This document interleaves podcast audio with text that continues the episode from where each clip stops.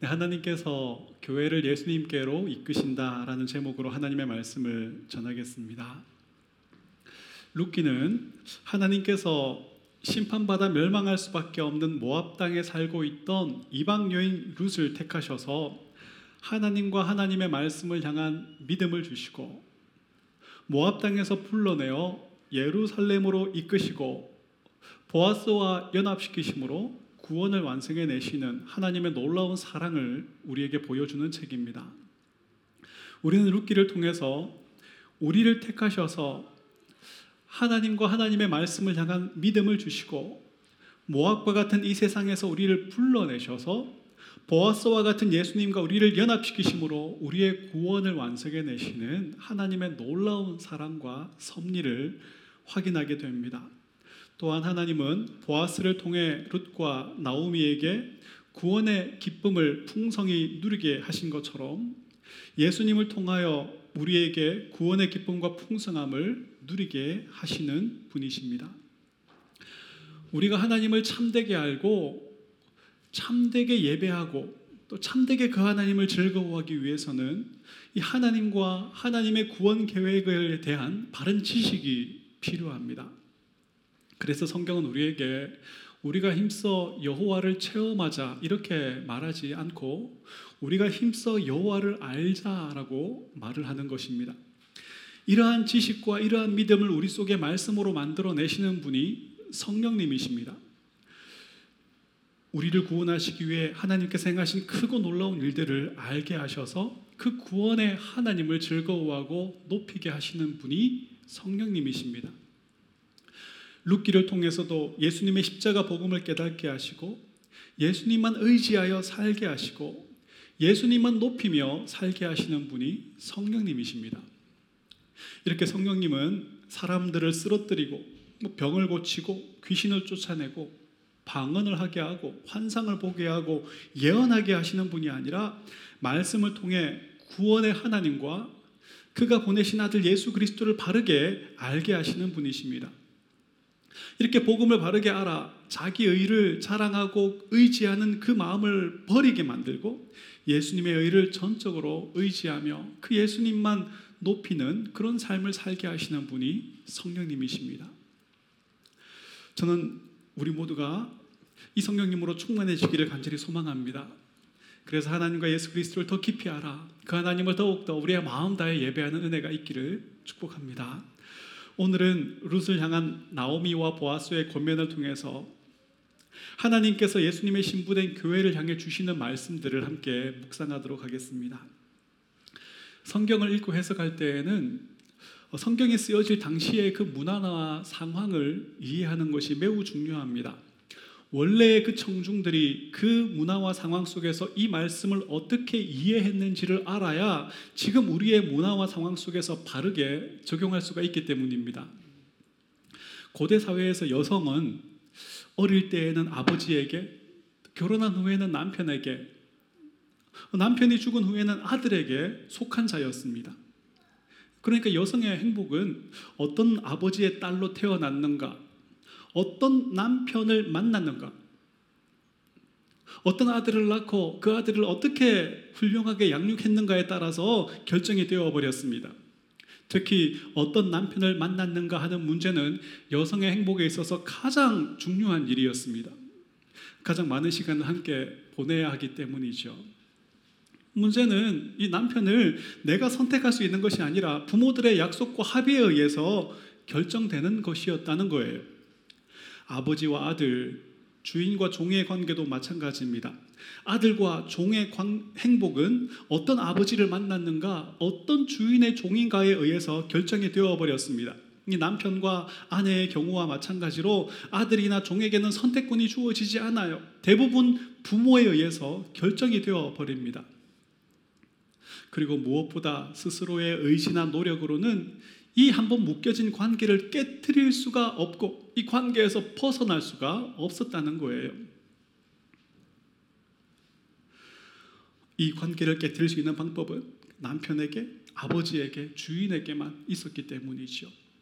이런 가부장적인 사회 구조나 계급 구조가 좋은 것이다, 나쁜 것이다, 성경적이다, 비성경적이다 이런 것을 따질 필요는 없습니다.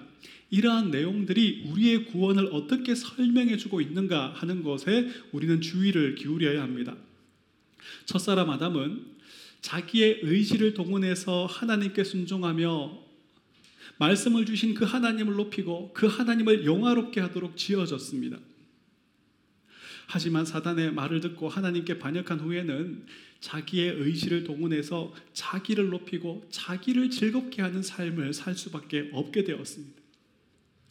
성경은 이러한 상태를 사단의 종이 된 상태, 사단이 그의 아비가 된 상태, 사단이 그의 남편이 된 상태로 표현을 합니다. 우리의 비참함과 비극은 우리의 힘으로는 이 관계를 깨뜨릴 수 없다라는 거예요. 구원은 이 관계에서 비로소 풀어져서 자유롭게 되는 것입니다. 사단의 종, 사단의 자식, 사단의 아내 되어 하나님이 아니라 자기를 온통 즐겁게 하며 살아갈 수밖에 없는 이 비참한 상태에서 이제는 자유롭게 되어서 참된 안식과 즐거움을 주시는 그 하나님의 종으로, 그 하나님의 자녀로, 그 하나님의 아내로, 그 하나님을 영화롭게 하며 살아가게 되는 것. 이것이 구원입니다. 그런데 누구도 스스로의 힘으로는 이 사단에 묶인 관계에서 벗어날 수가 없어요. 유일한 방법이 무엇입니까? 하나님께서 우리의 구원을 위해 이 땅에 보내신 예수님을 통해서입니다. 하나님은 예수님을 통해서 우리의 죄의 값을 지불하시고 우리를 이전의 주인인 사단으로부터 자유롭게 해 주셨습니다. 이것 말고 다른 방법이 있습니까? 없습니다. 우리 사도행전 4장 12절을 같이 한번 읽어 볼까요? 시작. 다른 이로서는 구원을 얻을 수 없나니 천하 인간의 구원을 얻을 만한 다른 이름을 우리에게 주신 일이 없음이니라. 아멘. 우리는 예수님의 의를 의지함으로만 하나님께 의롭다 여김을 받게 됩니다. 우리는 예수님을 통해서만 사망에서 생명으로 옮겨지게 됩니다.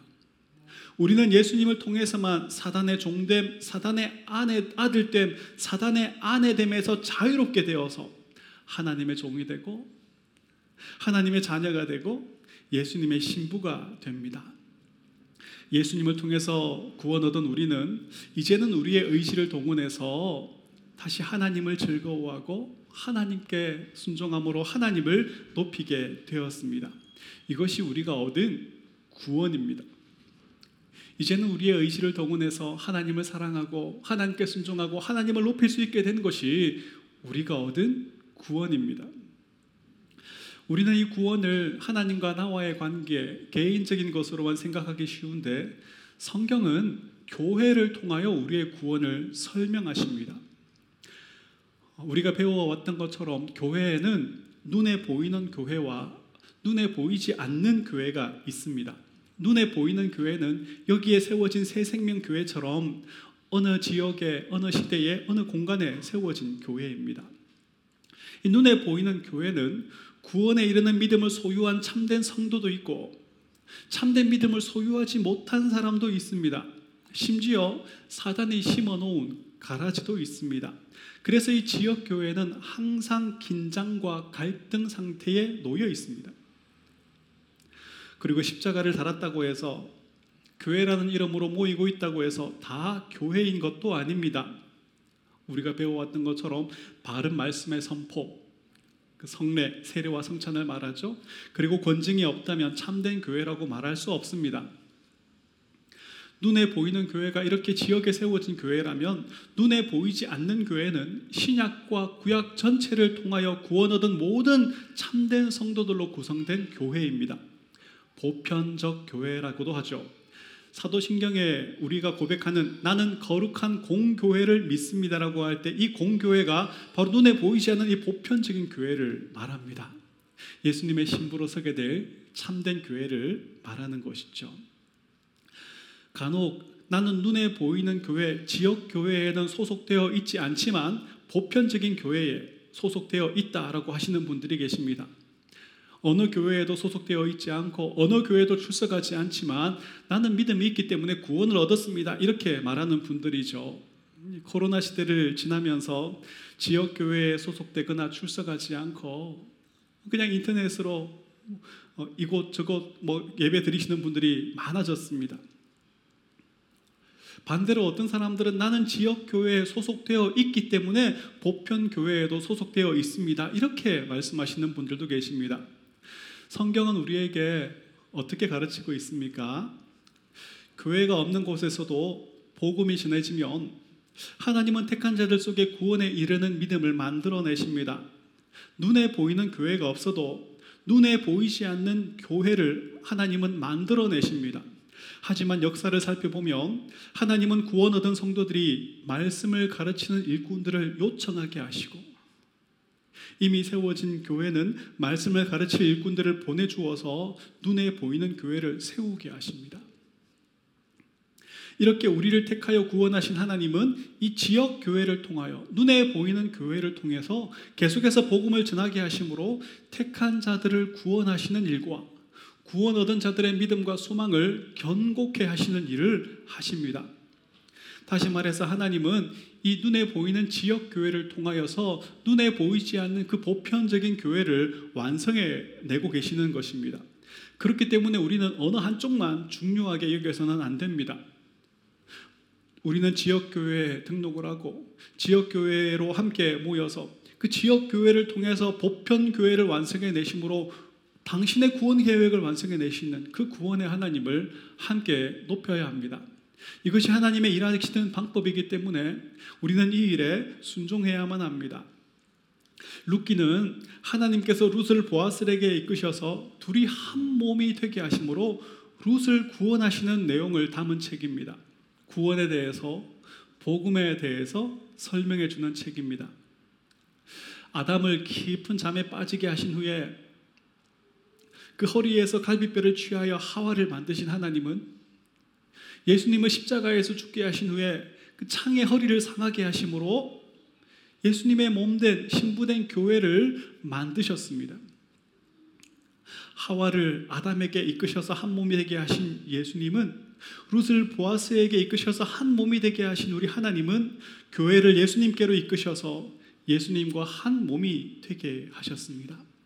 예수님과 한 몸이 된 교회는 이제 예수님과 함께 하나님의 자녀됨에 동참하게 되고 하나님의 나라를 상속받는 그 혜택을 누리게 됩니다. 이것이 성경이 설명하는 구원입니다. 하나님께서 룻에게 구원의 복과 구원의 즐거움을 주시기 위해서 베들레헴으로 이끄시고 보아스에게 이끄셨습니다. 하나님은 저와 여러분에게 구원의 복과 참된 복과 즐거움과 행복을 주시기 위해서 우리를 교회로 이끄셨고 교회를 예수 그리스도께로 이끄셨습니다. 하나님께서 교회를 예수님께로 이끄시면서 어떤 당부를 하십니까?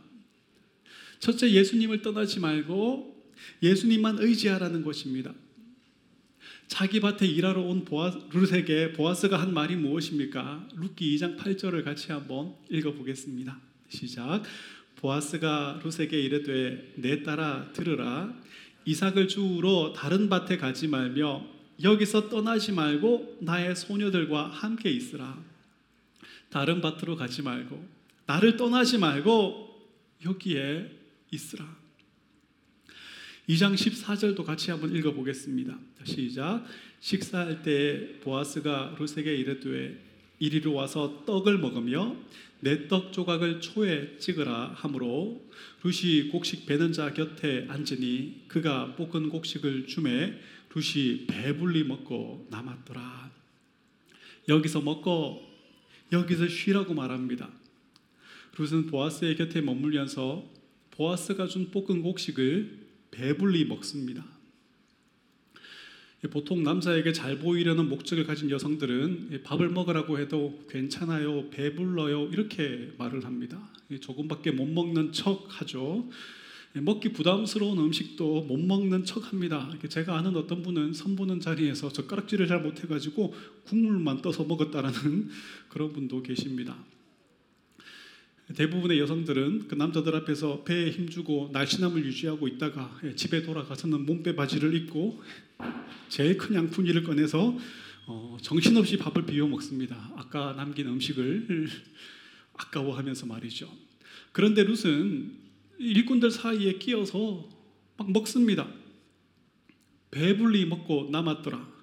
얼마나 많이 먹었으면 가장 중요한 것만 기록해 놓은 성경에서 룻이 배불리 먹고 남았더라 이런 기록을 했을까요?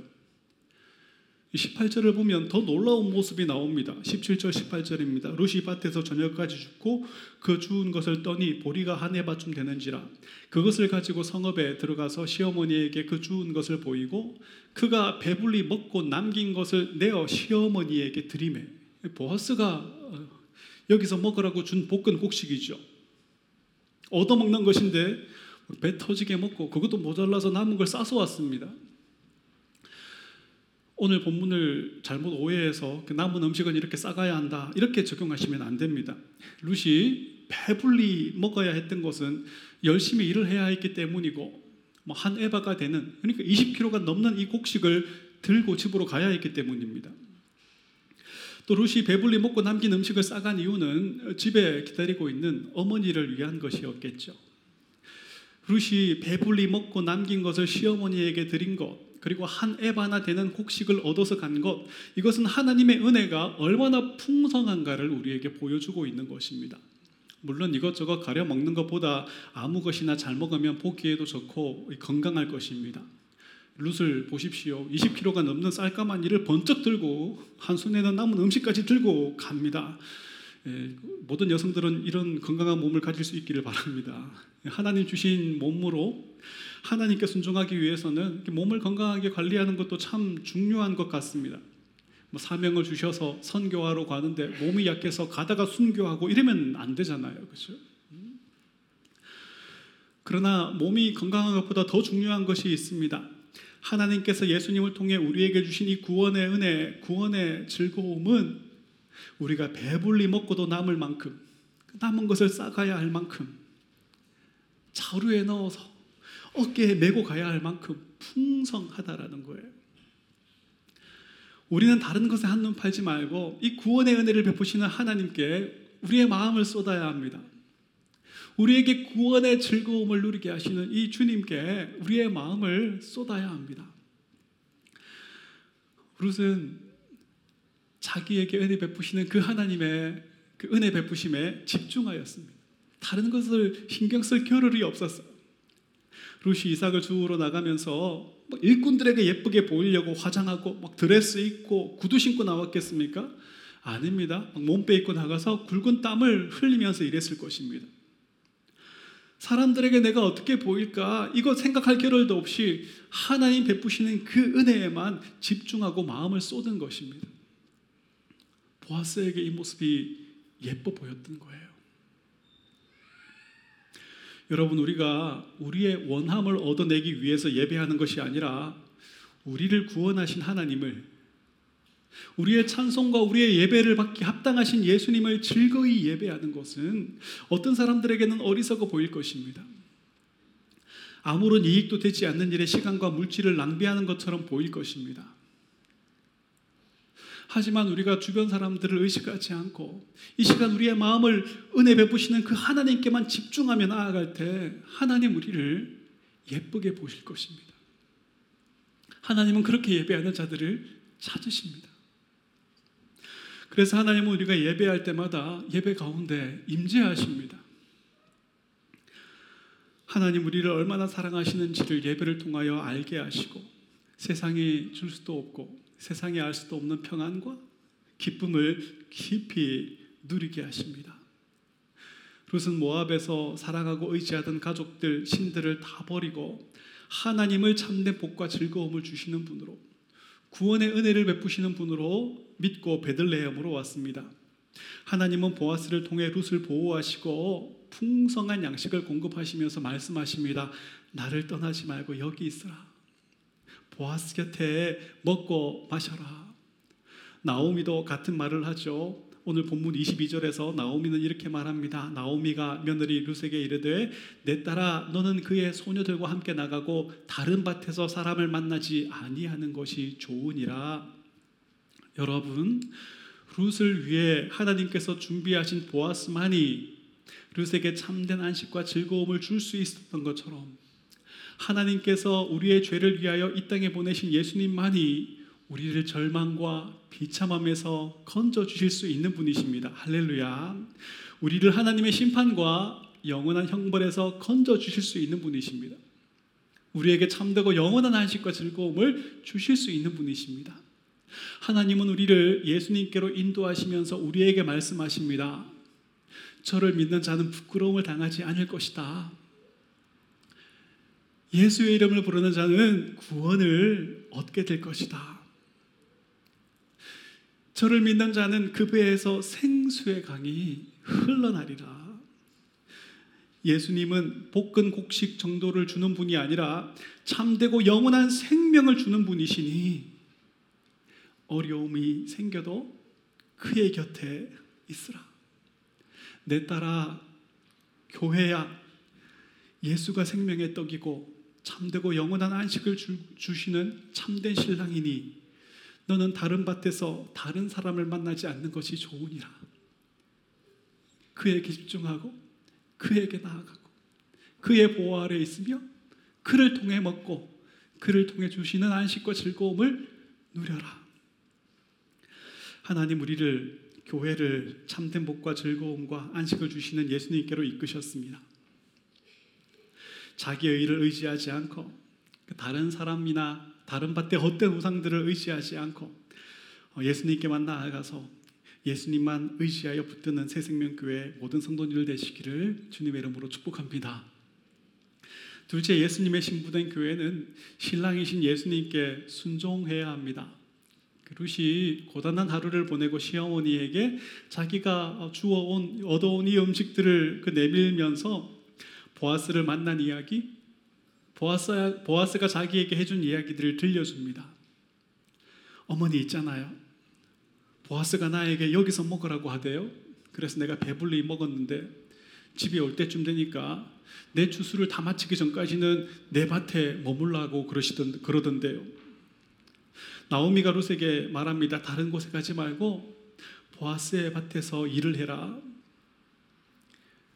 보아스를 네가 어떻게 좀 해봐라 이런 것이 아니라 하나님께서 보아스를 통해서 자신과 룻을 돌보게 하고 계시기 때문에 그 하나님의 은혜 아래 있으라는 거예요. 그 하나님의 은혜를 꼭 붙들고 있어야 한다라는 거예요.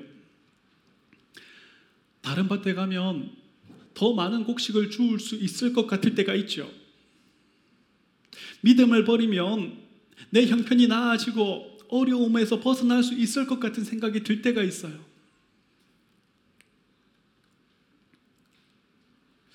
그럴 때마다 우리는 나오미의 말을 기억해야 합니다. 다른 곳으로 가지 말고 하나님의 은혜 아래 있으라. 말씀을 붙들고 예수 그리스도를 붙들고 떠나지 말아라. 룻은 시어머니의 말에 순종합니다. 23절을 같이 한번 읽어볼까요? 자, 시작. 이에 룻이 보아스의 소녀들에게 가까이 있어 보리 주수와 밀 주수를 마치기까지 이삭을 주우며 아멘. 순종은 단순히 성격이 온순하고 내성적이어서 다른 사람의 말을 잘 듣는 것이 아닙니다. 상대방의 권위를 인정하고 그 권위를 높이는 것입니다. 그렇기 때문에 우리는 성격이 온순하고 내성적이든지 아니면 급하고 과격하든지와 상관없이 하나님께 순종할 수 있어야 합니다. 우리가 하나님의 말씀에 순종한다라는 것은 하나님의 권위를 인정하는 것이고 우리에게 말씀을 주신 그 하나님을 높이는 것이기 때문입니다. 또한 순종은 강압적인 힘에 의해서 억지로 하는 것이 아닙니다. 계산해 보니까 그게 나에게 이익이 될 것 같아서 참고 하는 것도 아닙니다. 말씀하시는 그 하나님을 향한 신뢰와 사랑 때문에 순종하는 것이죠. 교회에도 국가에도 가정에도 하나님께서 세워 놓으신 권위와 질서가 있습니다. 교회의 머리는 예수님이십니다. 그러므로 교회는 머리이신 예수님께 순종해야 합니다. 예수님께서 교회에 영적인 질서들을 주셨습니다. 말씀을 맡은 자와 직분자들은 온유함과 겸손함으로 두려움과 떨림으로 하나님께서 자기에게 맡겨주신 성도들을 어, 섬기며 돌보아야 합니다. 그리고 모든 성도들은 말씀을 맡은 자와 직분을 성실하게 수행하는 것을 보면서 예, 존중해 주어야 합니다. 그렇게 하는 것이 하나님을 인정하고 하나님을 높이는 것입니다. 가정은 어떻습니까? 예수님이 교회의 머리 되심 같이 하나님은 남편을 가정의 머리로 주셨습니다. 지혜로운 여인은 이 사실을 알고 있기 때문에 남편이 무능하고 남편이 마음에 들지 않아도 절대로 다른 사람 앞에서 혹은 자녀들 앞에서 남편에게 무례하게 대하지 않습니다. 남편은 아내를 위해서 자녀를 위해서 자신을 내어주는 사랑으로 또한 자녀를 노엽게 하지 않으므로 예수님께서 교회를 어떻게 사랑하시는지를 보여주며 그 말씀에 순종하며 예수님을 높여야만 합니다. 아내와 자녀들은 남편이요 아버지에게 순종함을 통하여 교회가 어떻게 예수님을 높이고 순종해야 하는지를 보여주고 배워야 합니다. 이것 배우고 훈련하고 누리라고 가정, 교회, 국가를 우리에게 주신 것입니다. 우리는 성경에 가르친 대로 하나님께서 보유하신 권위에 순종함으로 하나님께 순종하고 그 하나님을 높여야 합니다. 부모를 주 안에서 순종하는 것이 하나님께 순종하는 것입니다. 교회와 국가에 하나님께서 세우신 그 권위에 순종하는 것이 하나님께 순종하는 것입니다. 순종이 제사보다 낫고 수량의 기름보다 낫다라고 성경은 말합니다. 순종이 하나님을 인정하고 그 하나님을 높이는 가장 구체적인 방법이기 때문입니다. 다른 곳으로 가지 말고 하나님의 은혜 아래 있으라.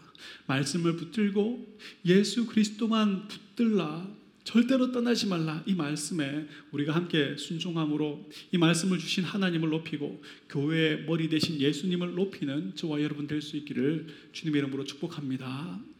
세 번째 예수님의 신부된 교회는 끝까지 믿음의 선한 싸움을 싸워 가야 합니다. 나오미의 가정이 하나님을 버리고 모압으로 갔습니다. 하나님을 버리고 모압으로 간 나오미는 모든 것을 잃어버리게 되었습니다. 나오미는 하나님께서 자기 백성을 돌보셔서 먹을 것을 주셨다라는 소식을 듣고 베들레헴으로 돌아가기로 했을 때, 그 이미 출발해서 가는 길에 두 며느리에게 너희는 모압 땅으로 다시 돌아가라. 너희가 섬기던 신들에게로 다시 돌아가라고 말합니다. 오르바는 모압으로 돌아가 버리죠. 오르바의 이름의 뜻은 그녀의 목, 그녀의 뒤 이런 뜻입니다. 결국 그 이름대로 뒤에 남아 버렸어요. 그러나 룻은 시어머니를 따라서 베들레헴으로 갑니다. 룻의 이름의 뜻은 목자를 가지다 이런 뜻입니다. 그 이름대로 참된 목자이신 하나님을 따라갔습니다. 여러분 오르바와 룻은 모압에서 온 엘리멜렉과 나오미의 가정을 통해서 하나님에 대해서 듣게 되었습니다. 하나님께서 이스라엘의 구원을 위하여 행하셨던 그 크고 놀라운 일들을 함께 들었어요. 오르바와 룻처럼 교회 안에 있는 사람들은 설교를 통해서 하나님에 대해서 듣습니다. 하나님 어떤 분이신지, 하나님 우리의 구원을 위해서 어떤 일을 행하셨는지를 함께 듣습니다.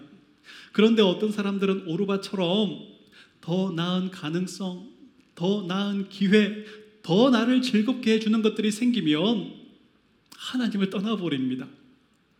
신앙생활을 하다가 어려움이 생기고 중요한 선택의 순간이 오면 하나님을 떠나버립니다.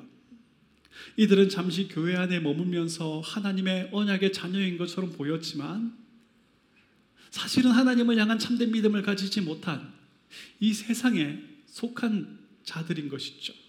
그러나 어떤 사람들은 장애물이 생기고 어려움이 생겼음에도 끝까지 하나님을 믿고 하나님을 의지하고 하나님을 쫓아갑니다. 오히려 그 장애물이 그 어려움들이 그의 믿음과 신앙을 더욱 성숙하게 만들어 갑니다. 이들이 하나님께서 창세전에 택한 자들이시고 하나님께로부터 난 자들입니다.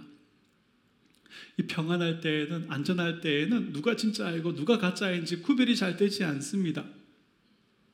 그런데 고난이 오고 어려움이 오고 정말 중요한 선택의 순간이 오면 그가 하나님을 사랑하고 하나님을 의지하고 있는 사람인지 사실은 세상을 사랑하고 세상을 의지하고 있는 사람인지를 어, 그런 것이 드러나게 됩니다. 사실 우리 속에서 나오는 생각과 선택은 죄다 오르바의 선택일 것입니다. 우리의 힘으로는 우리의 지혜와 우리의 계산으로는 절대로 룻처럼 이렇게 결정을 하고 이렇게 살아갈 수가 없습니다. 그런 의미에서 룻이 하나님을 선택한 것이 아니라 하나님이 먼저 룻을 선택하신 것입니다. 룻이 억지로 자기의 믿음을 짜낸 것이 아니라 하나님께서 룻 속에 구원에 이르는 믿음을 만들어내시고 그 믿음으로 사는 삶을 이끌어 내신 것입니다. 이것을 우리는 하나님의 은혜라고 부르고 하나님의 예정과 섭리라고 부릅니다. 여러분 보아스가 룻에게 자기 밭에서 곡식을 줍게 합니다. 종들이 준비한 음식과 물을 먹게 하지요. 어, 곡식을 묶는 곳에서 줍게 하고 종들이 곡식을 묶을 때 한 줌씩 뽑아서 흘려주라고 말합니다. 우리가 룻이라면 이쯤 되면 어떻게 생각을 하게 됩니까? 역시 내 미모가 아직 죽지 않았다. 이런 생각을 하게 됩니다. 내가 지금 이 보아스가 베푸는 은혜, 보아스를 통해서 하나님께서 베푸시는 그 은혜로 살게 되었다라는 생각을 하지 않고 내 미모가 아직 죽지 않았다. 이건 틀림없이 내 외모 때문이다. 이렇게 생각하게 되는 것이죠. 그렇게 생각하는 순간 우리는 하나님의 은혜를 보상으로 만들어 버리게 돼요. 하나님의 은혜는 더 이상 은혜가 아니라 내가 뭔가 만들어냈기 때문에 하나님 여기에 대한 보상을 주는 것이 되어버립니다. 하나님의 은혜를 보상으로 만드는 것은 어리석고 미련한 생각일 뿐 아니라 교만한 생각입니다. 사단이 주는 생각이죠. 룻은 자신이 입은 은혜가 자신이 얻은 구원이 자기의 외모나 자기가 만들어낸 어떤 자격 때문이 아님을 알았습니다. 하나님께서 이 자격 없는 이방 여인에게 베푸신 은혜로 여겼던 거예요. 배불리 먹고 남은 음식을 가져갈 때에도 한 에바나 되는 그 곡식을 줍고 가져갈 때에도 이것이 하나님께서 이 비천한 이 여인에게 베푸신 은혜라고 여겼던 것입니다. 그래서 그 밭을 떠나지 않았던 거예요. 나는 하나님의 은혜가 필요하고 이 하나님의 은혜로만 살 수 있다라는 그 고백 때문에 그는 그 밭을 떠날 수가 없었던 것입니다. 구원을 내가 만들어낸 자격으로 얻게 되는 것이라 여기고 자랑하지 않고 구원을 하나님의 은혜로 여기고 그 하나님만 높이고 그 하나님만 즐거워하는 것 이것이 우리가 싸워야 할 믿음의 싸움들입니다. 우리는 룻을 통해서 하나님의 사랑과 예수님의 십자가의 은혜로만 구원 얻을 수 있고 하루하루 살아갈 수 있는 바로 우리의 모습을 보게 됩니다. 사단은 우리의 의, 우리의 공로, 우리가 만들어낸 열심과 결과물들을 자랑하고 그것 가지고 하나님께 구원과 형통을 보상받게 하고 요구하게 만듭니다. 내가 이렇게 열심히 했더니 하나님 나에게 이렇게 응답하셨고 이렇게 복을 주셨다. 그렇게 하나님께 얻어낸 것을 대단한 믿음으로 대단한 신앙으로 자랑하게 만듭니다. 하나님의 은혜를 율법으로 공로로 만들어 버리는 것. 이건 사단이 하는 거예요. 은혜를 보상으로 만드는 이 어리석고 미련한 생각, 이 교만한 생각에서 우리는 빨리 벗어나야 합니다. 구원을 내가 만들어낸 자격으로 얻은 것으로 여기고 자랑하지 않고 하나님의 은혜로 여기고 그 하나님만 높이고 즐거워하는 것. 이것이 우리가 싸워야 할 믿음의 싸움인 거예요. 이 믿음의 싸움을 여러분이 끝까지 잘 싸워갈 수 있기를 바랍니다. 여러분의 마지막 호흡의 순간에도 나의 의가 되신 예수 그리스도만 고백할 수 있게 되기를 소망합니다. 우리는 이 싸움의 끝에서 바울처럼 고백할 수 있어야 합니다. 사도행전 20장 24절 같이 한번 읽어볼까요? 시작. 내가 달려갈 길과 주 예수께 받은 사명 곧 하나님의 은혜의 복음을 증언하는 일을 마치려 하면은 나의 생명조차 조금도 귀한 것으로 여기지 아니하노라. 아멘. 주님께서 보내주신 성령님께서 오늘 이 말씀 가운데 힘있게 역사해 주셔서 우리 속에 하나님과 하나님의 말씀을 향한 참된 믿음을 만들어 주시고 그 믿음을 견고케 해 주시기를 간절히 소망합니다. 우리가 얻은 구원을 내가 만들어낸 자격으로 여기고 자랑하지 않고 하나님의 은혜로 여기고 그 은혜가 풍성하신 하나님만 즐거워하고 높이게 해주시기를 소망합니다. 자기를 자랑하고 높이기 좋아하는 이 세상을 본받아 살지 않고 우리의 구원자 대신 예수님 한 분 바라보고 의지하고 붙들고 살아가는 그 주님만 높이고 살아가는 믿음의 선한 싸움을 끝까지 싸워서 순결한 예수님의 신부로 예수님 곁에 서는 새생명교회 성도님들 되시기를 주님 이름으로 축복합니다. 말씀을 맺습니다.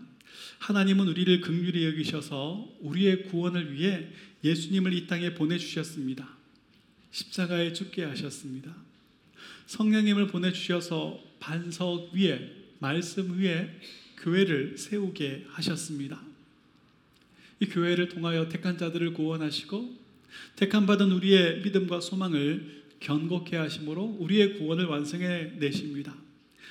예수님은 자신의 몸된 교, 몸된 교회를 향해서 나의 신부다라고 말씀해 주시고 내가 이제 곧 데리러 오겠다라고 말씀하시면서 교회를 위로하시고 교회가 어려움 속에서도 인내하게 하십니다. 룻을 보아스에게 이끄셔서 혼인 잔치를 준비시키신 하나님은 교회를 예수님께로 이끄셔서 천국 혼인 잔치를 준비하고 계십니다. 예수님은 지금 하나님의 보좌 우편에 계시면서 우리의 처소를 예비하고 계십니다. 할렐루야. 예수님의 신부된 우리는 이 소망과 믿음으로 다른 데 한눈 팔지 않고 다른 밭에 한눈 팔지 않고 다른 사람들에게 관심 가지지 않고 믿음의 주여 온전케 하시는 우리의 신랑 되신 그 예수 그리스도만 바라보아야 합니다. 세상의 말을 듣지 않고 다른 사람의 말을 듣지 않고 다른 밭의 일꾼들의 말을 듣지 않고 하나님의 말씀에 귀를 기울여야 합니다. 우리 주님의 말씀에 순종해야 합니다. 자기 자랑, 자기 의를 의지함을 버리고 오직 예수님의 십자가 은혜만 의지하고 붙들고 자랑하여야 합니다. 여러분 하나님은 오르바와 룻을 마치 양과 염소를 나누듯이 분리시켜 버리셨어요. 악인들이 의인들의 모임에 들지 못하게 하십니다. 하나님은 그의 택한 백성들을 구별하셔서 이 땅을 사는 동안 룻처럼 하나님만 참된 복과 즐거움을 주시는 분으로 믿고 의지하게 하십니다. 예수님만 구원과 안식을 주시는 분으로 믿고 사랑하며 의지하게 하십니다. 어떤 어려움이 기다린다고 해도 이 믿음 안에 살고 죽게 하십니다.